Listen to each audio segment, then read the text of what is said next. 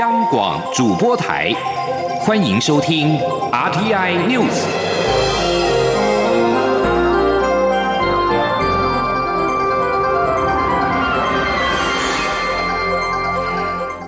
各位好，欢迎收听这节央广主播台提供给您的 RTI News，我是陈子华。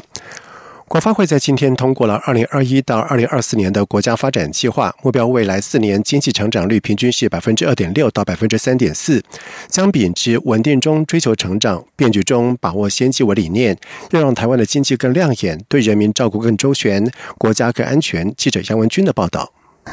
国家发展委员会十三号通过二零二一年至二零二四年国家发展计划，未来四年经济成长率目标设定为平均百分之二点六至百分之三点四，失业率平均百分之三点五至百分之三点八，及核心消费者物价指数上涨率平均百分之一至百分之一点五。国发会主委龚明鑫认为，这几年政府积极投入公共建设，包括离岸风电等。将带动民间或企业加码，加上台商回流申请金额已破兆元，都可以带动将来经济成长。就算疫情现在看起来严峻，但股市仍位居高档，且疫苗终究会被研发出来。他对未来不悲观。他说：“现在要靠就是说，呃，隔离啊，什么什么，让它自然消失，看起来是不太可能哦。所以大概就只能靠疫苗啊。疫苗一出来，但是疫苗。”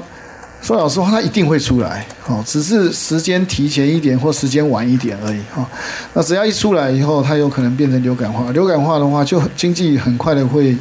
应该会蛮快的恢复正常。国发会综合规划处处长张慧娟也指出，未来四年人均 GDP 目标将达两万九千零六美元至两万九千五百八十四美元，也就是说，二零二四年每人 GDP 有机会达到三万美元。不过，国发会也提到，未来四年经济成长仍潜存高度不确定性，包括美中贸易战、科技战及后疫情时代形塑的全球经贸新秩序、五 G、AI 等数位科技及数位经济发展的重要性上升，全球人口少子女、高龄化冲击经济社会转型、能源低碳转型及气候变迁的迫切性提高等挑战。中央广播电台记者杨文君台北采访报道。另外，国发会在今天也通过了政府重大公共建设计划一百一十年度预算先期作业以及一百一十年度政府重要社会发展计划先期作业这两项审议案。在政府重大公共建设计划方面，共核列了中央公务经费大约是一千四百一十五亿元，比上个年度是微幅的成长。汉光三十六号演习士兵演练在今天登场，除了空军实施战力防护战备专场的操演之外，还有生物疫病及军民医疗能量整合的演练。而据同心演练、教育召集同步的展开，后备军人文令报道加入了作战的序列。记者王兆坤的报道。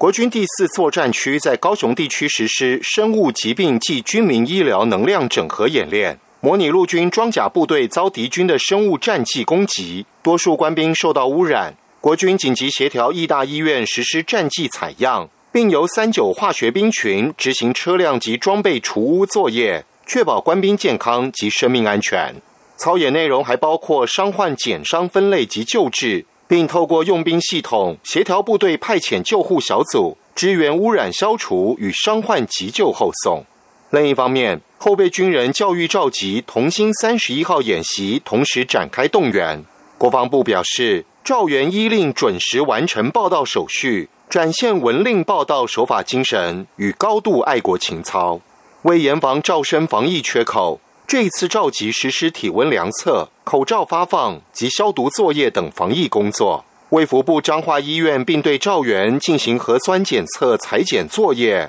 以确保健康安心接受训练。中央广播电台记者王兆坤台北采访报道。把焦点转到立法院，立法院这个礼拜开始处理监察院的人事同意权案。为了防止突发状况，立法院周围围起了巨马。而国民党团在今天质疑立院维安如同戒严，将坚决反对监察院长被提名人陈菊的人事同意权案。而民进党团则是呼吁国民党，如果对陈菊有意见，应该把陈菊问到才是正确的方向。如果一直不让陈菊进入到立法院被询，就下限，非民主政治之福。记者刘玉秋的报道。立法院本周将进入临时会的重头戏，十四号开始将陆续针对监察院长被提名人陈菊及多名监委被提名人召开全院审查会。由于国民党扬言杯葛，并有意号召群众包围立院抗议，立法院十三号起维安戒备升级，院外架起层层巨马，严阵以待。国民党团十三号举行记者会，抨击院外扩大架设巨马和围栏，宛如监狱，形同戒严。国民党团总召林维洲表示，国民党团坚决反对陈菊等人的人事同意权案，也呼吁民进党立委摸着良心投下反对票，不要站在人民的对立面。简单讲，都要大局为重啊！陈局要担任监察院院长，然后，就尽全全党之力提升啊最高的维安这个这个标准啊，就是要送他到监察院。那我们再一次强调啊，我们反对。民进党团总召柯建明则表示，国民党应该更有战略的思考。若对陈局的提名有意见，应该采取质询时把他问倒才是正办。一直秀下线，并非民主政治之福。你因外合不让他进来，不让他被询？那那是你国民党自己放弃权力哦。那这个程序就走过去了。对抗一下占领主义台，一下子不让记者进到立法院。一下子找黑衣人，如此都不是不是很好，请国民党三思。时代力量党团则是对监委被提名人针对实力所发出的问卷已读不回，大为不满。实力党团总召邱显志说，实力主张废除考监两院，也同意这是最后一届考监人选，但不代表这些被提名人可以傲慢不交问卷。实力将以问卷的回复态度决定是否支持这次的监委提名。面对在野党可能发动抗争，除了院外维安升级外，民进党立委也持续在议场大门前轮班守门，防止国民党突袭攻占议场，确保院会议事顺利进行。立院持续上演朝野攻防战，弥漫山雨欲来的气氛。中央广播电台记者卢秋采访报道。振兴三倍券在十五号正式的开始领取。由于纸本券受到民众的青睐，外界关注邮局是否会大排长龙。行政长苏仁昌在今天在脸书发文表示，他鼓励民众透过网络预约领券的时间，避开尖峰时间。他也提醒本人领券请带现金跟健保卡。同时，经济部长王美花也表示，依照口罩预购的经验，前三天会有六成的民众领取。他也呼吁民众分流，注意邮局跟超商人潮，避免排队。他也说。经济部跟在超商业者沟通，思考晚领三倍券的优惠方案。另外，糕饼业者也在今天发起了振兴经济、救助弱势的活动，鼓励民众购买糕点。业者将会提拨一定的额度金额捐款做公益。而行政院副院长沈荣进也表示，振兴三倍券即将上路，也希望民众多支持台湾的糕点，不仅可以刺激内需，还可以做公益。记者王维婷的报道。武汉肺炎疫情冲击各产业，内需经济逐渐恢复元气。为了响应政府振兴经济的政策和感谢医护人员防疫，全国县市糕饼工会共同发起“用点心让爱不隔离”活动，鼓励民众多消费点心糕点。业者则会将营业所得百分之十捐助医护单位、弱势团体等，一方面刺激消费，一方面活络经济。行政院副院长沈荣金十三号出席活动。时表示，因为疫情的影响，国内糕饼业者业绩有三四成受到影响，贩售观光伴手礼的业者营业额更下降八九成。行政院振兴三倍券十五号就要正式上路，希望民众吃点心做公益。沈荣金说：“啊，尤其他多啊，咱李署长咧讲的哦，你食点心。”啊，我来捐款吼，大家来消费，食点心啊，咱这吼这高饼业者哦，啊有那关出来哦哦十趴哦十趴哦，啊来做公益来关怀社会，啊互咱这哦餐饮业来做这公益。经济部长王美花致辞时表示，台湾甜点受到国际观光客喜爱，烘焙业者也不断研发新口味。虽然这阵子国际观光客没办法来台湾，但是可以趁着三倍券热潮刺激内需，支持台湾的在地点心。出席记者会的卫福部长陈时中则表示，吃糕点和防疫还是有关联。疫情让民众心情郁闷，吃一点甜点会让心情好一些，才能长期对抗。疫情，而且卫福部食药署严格控管台湾糕点品质，民众可以安心吃，乐活防疫。中央广播电台记者王威婷采访报道。金门县在上个礼拜传出了牛结节疹的病例之后，疫情持续的扩大，扑杀的牛只从第一时间的二十三头扩大到了八十二头，而且案例场也持续的蔓延。农委会在今天召开了牛结节疹疫灾紧急应变小组，决定以施打疫苗的方式来压制，而且要用最快的速度从荷兰跟南非进口一万只的疫苗防疫。记者陈林信宏的报道。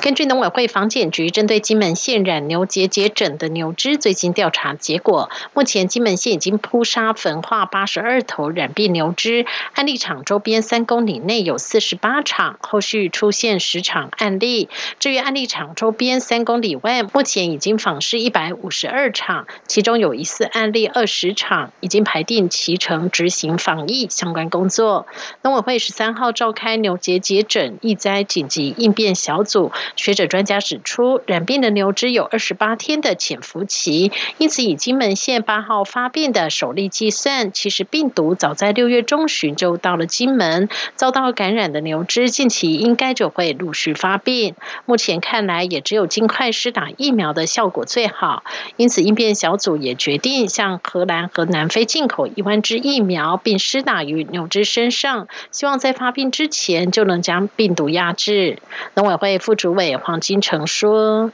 相近来源的这个病毒，哦，那现在已经找到了，大概是在荷兰跟南非有在在做这样的一个生产。那我们会啊，已经定了啊，就是一万剂量的这个疫苗。那我们希望能够尽快的把让这个疫苗能够运输啊回台湾来，因为这个是活毒疫苗，非常有效。你主要在抗体产生。”之前免疫下去，就是在发病之前，这个发挥作用的话呢，那基本上都是可以把这一个啊临床症状把它压下来的。对于台湾国内有部分县市呼吁台湾本岛牛只也要施打疫苗，应变小组召集人农委会主委陈吉仲表示，台湾本岛牛只目前没有施打疫苗的需求，目前是要全面防堵可能的风险，包括避媒蚊借由航空器传播等进入本岛及其他离岛。中央广播电台记者陈玲信鸿报道。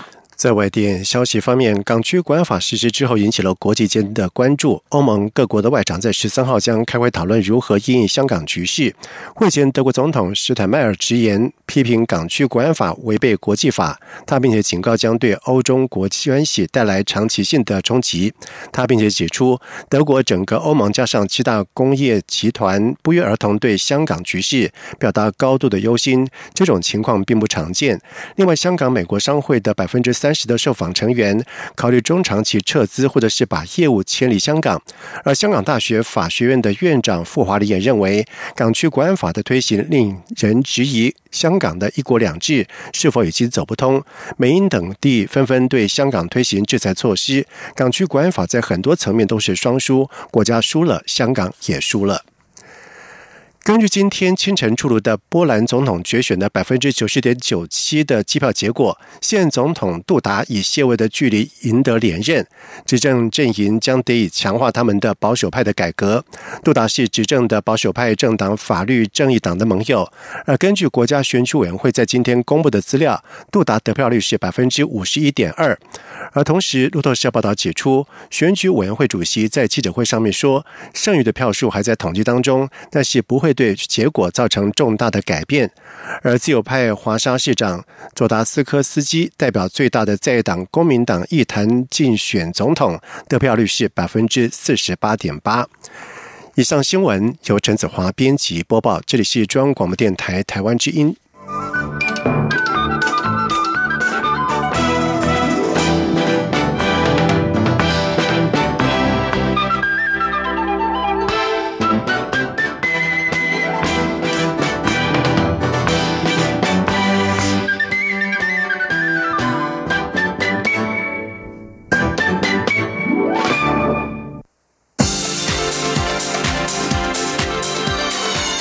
这里是中央广播电台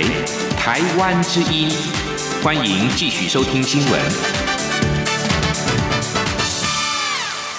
现在时间是晚上的七点十五分，欢迎继续收听新闻。台湾在 COVID-19 疫情解封之后，迎来了第一个暑假，加上安心旅游上路以及振兴三倍券即将发放，台湾铁路管理局也在今天推出了环岛轻旅行，鼓励学子展开环岛铁道行。从十五号开始，一连两个月，只要新台币九百元就可以购买史上最优惠的 TR Summer Pass 十日券，十天内不限次数搭乘。记者吴丽君的报道。台铁 TR Plus 一般成人三日券就要新台币一千八百元，五日券则要两千五；四人同行三日券则是四千二，五日券七千元。另外，寒暑假期间，台铁还会推出本国学生的五日券五九九元，以及七日券七百九十九元。但是，面对今年被疫情闷坏的学生，终于熬到解封后的第一个暑假。台铁十三号特别推出环岛轻旅行，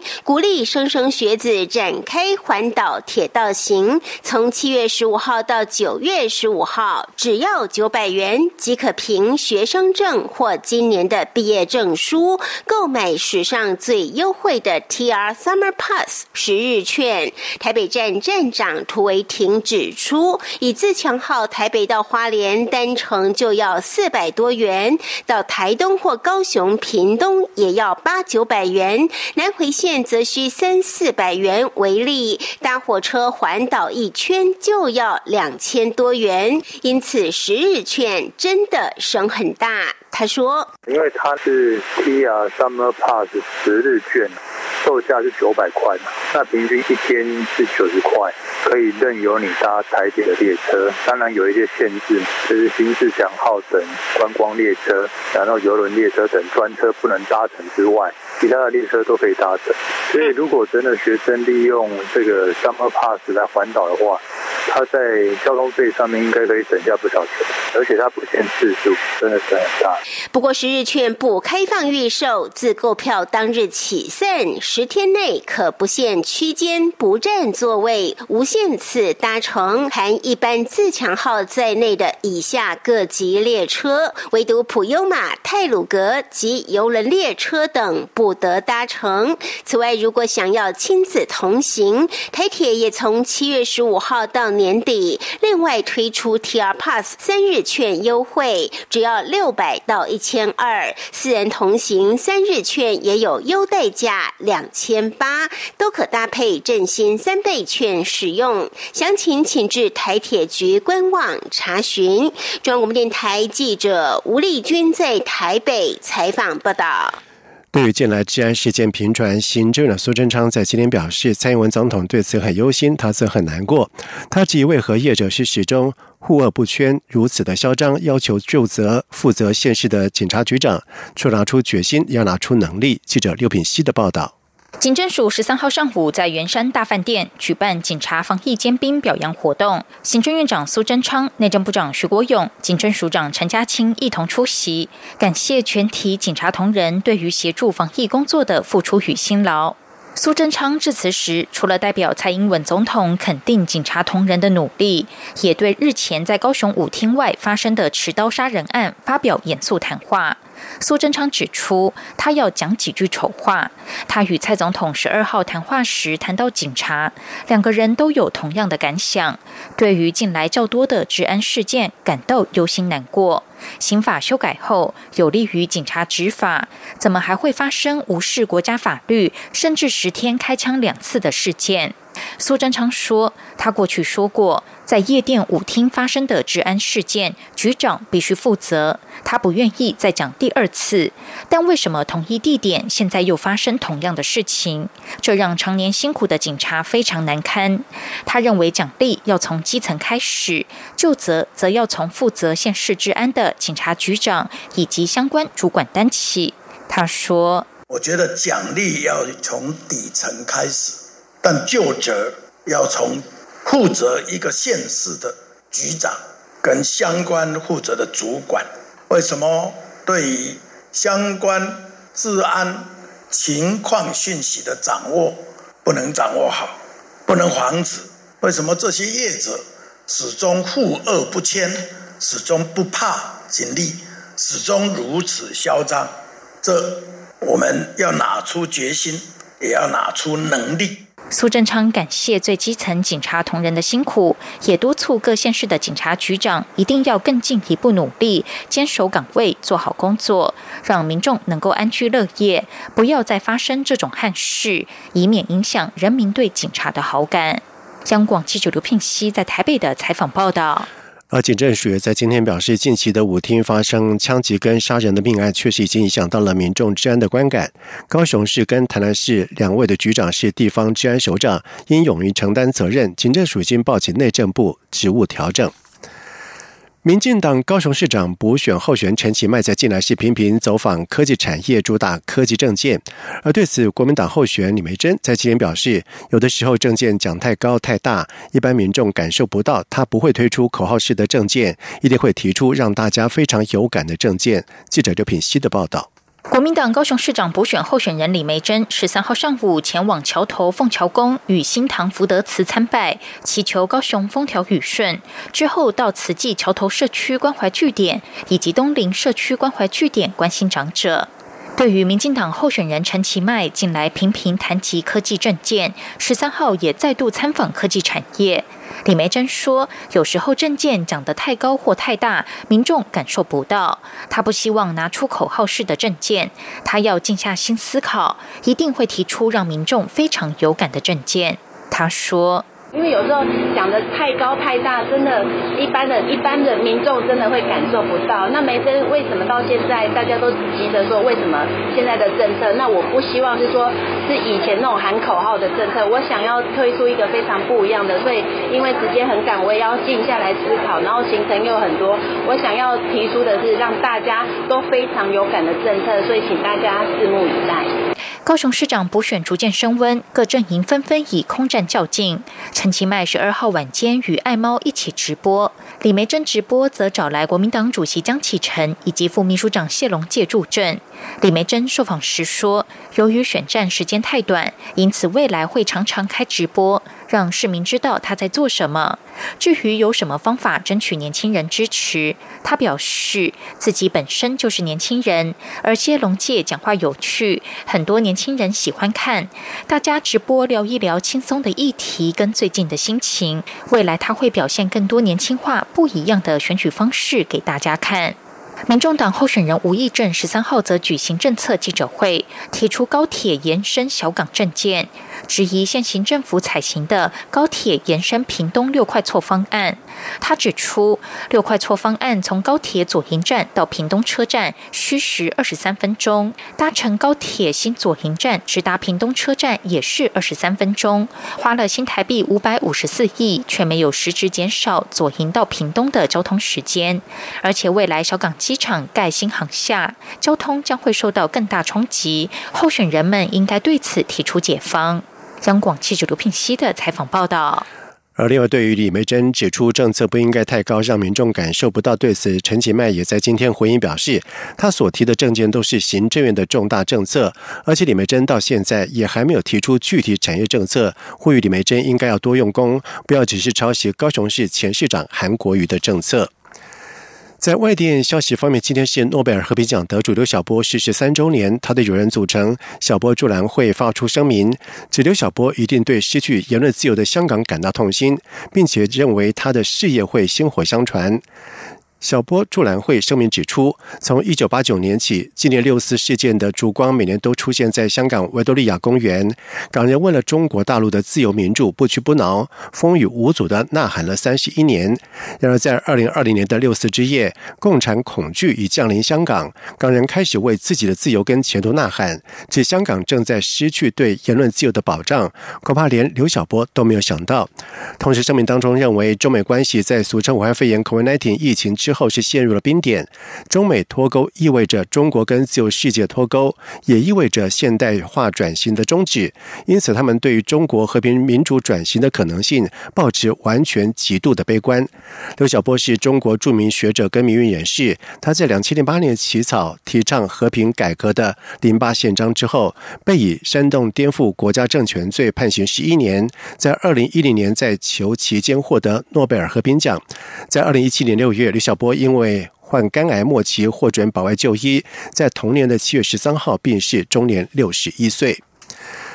美国移民暨海关执法局在六号通知境内各大院校。若秋季班完全采用线上教学方式授课，国际学生将无法获得签证。已经在美国境内的学生也必须离境或转学到其他有开设常规课程的学校。而在消息发布当天，美国哈佛大学才宣布秋季课程将以远距的方式来授课。哈佛跟麻省理工学院在八号向波士顿联邦法院提出了诉讼，指控政府命令违反了行政程序法，既未提出合理证据证明政策的正当性，也没有发布。通知让公众评论，包括了七所常春藤盟校在内的五十九所美国大学，在十二号向法院递交所谓法庭既有意见书。五十九校指出，紧急状态尚未解除，但是政府政策却突然的大转弯，严重打乱了校方的准备工作，并且造成重大损害跟混乱。而目前全球武汉肺炎疫情是持续延烧，美国确诊病例也再度的攀升，美国各级学校仍然与如何安全开放返校上课的。挑战搏斗，但是川普政府却一直想让美国学校在今年秋天之前恢复返校上课。针对外籍学生的这项新规定，让各校是猝不及防。接下来进行今天的前进新南向。前进新南向。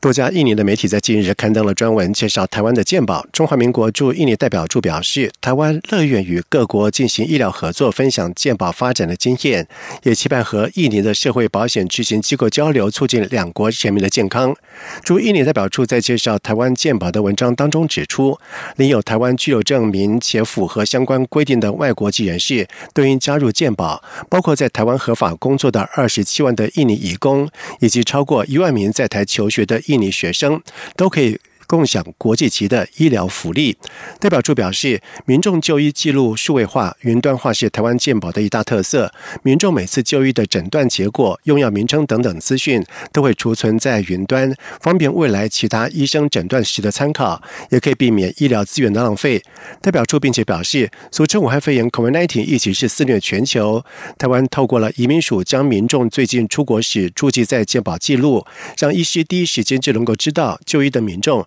是不是曾经出入高风险地区？这是台湾能够成功控制疫情的因素之一。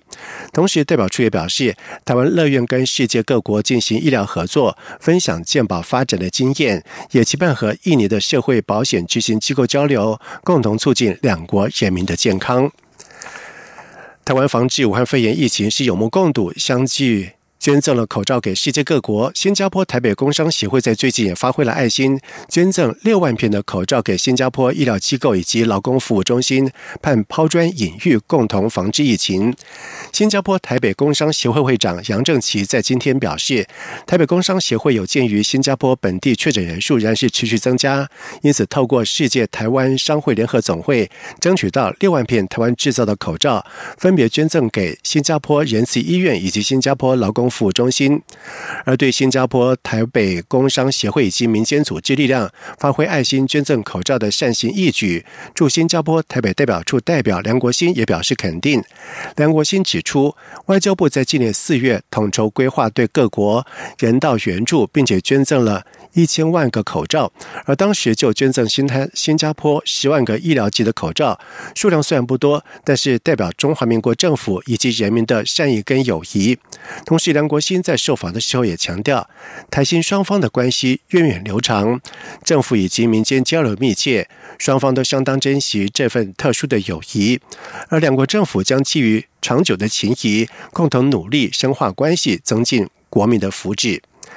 以上新闻由陈子华编辑播报，这里是中央广播电台台湾之音。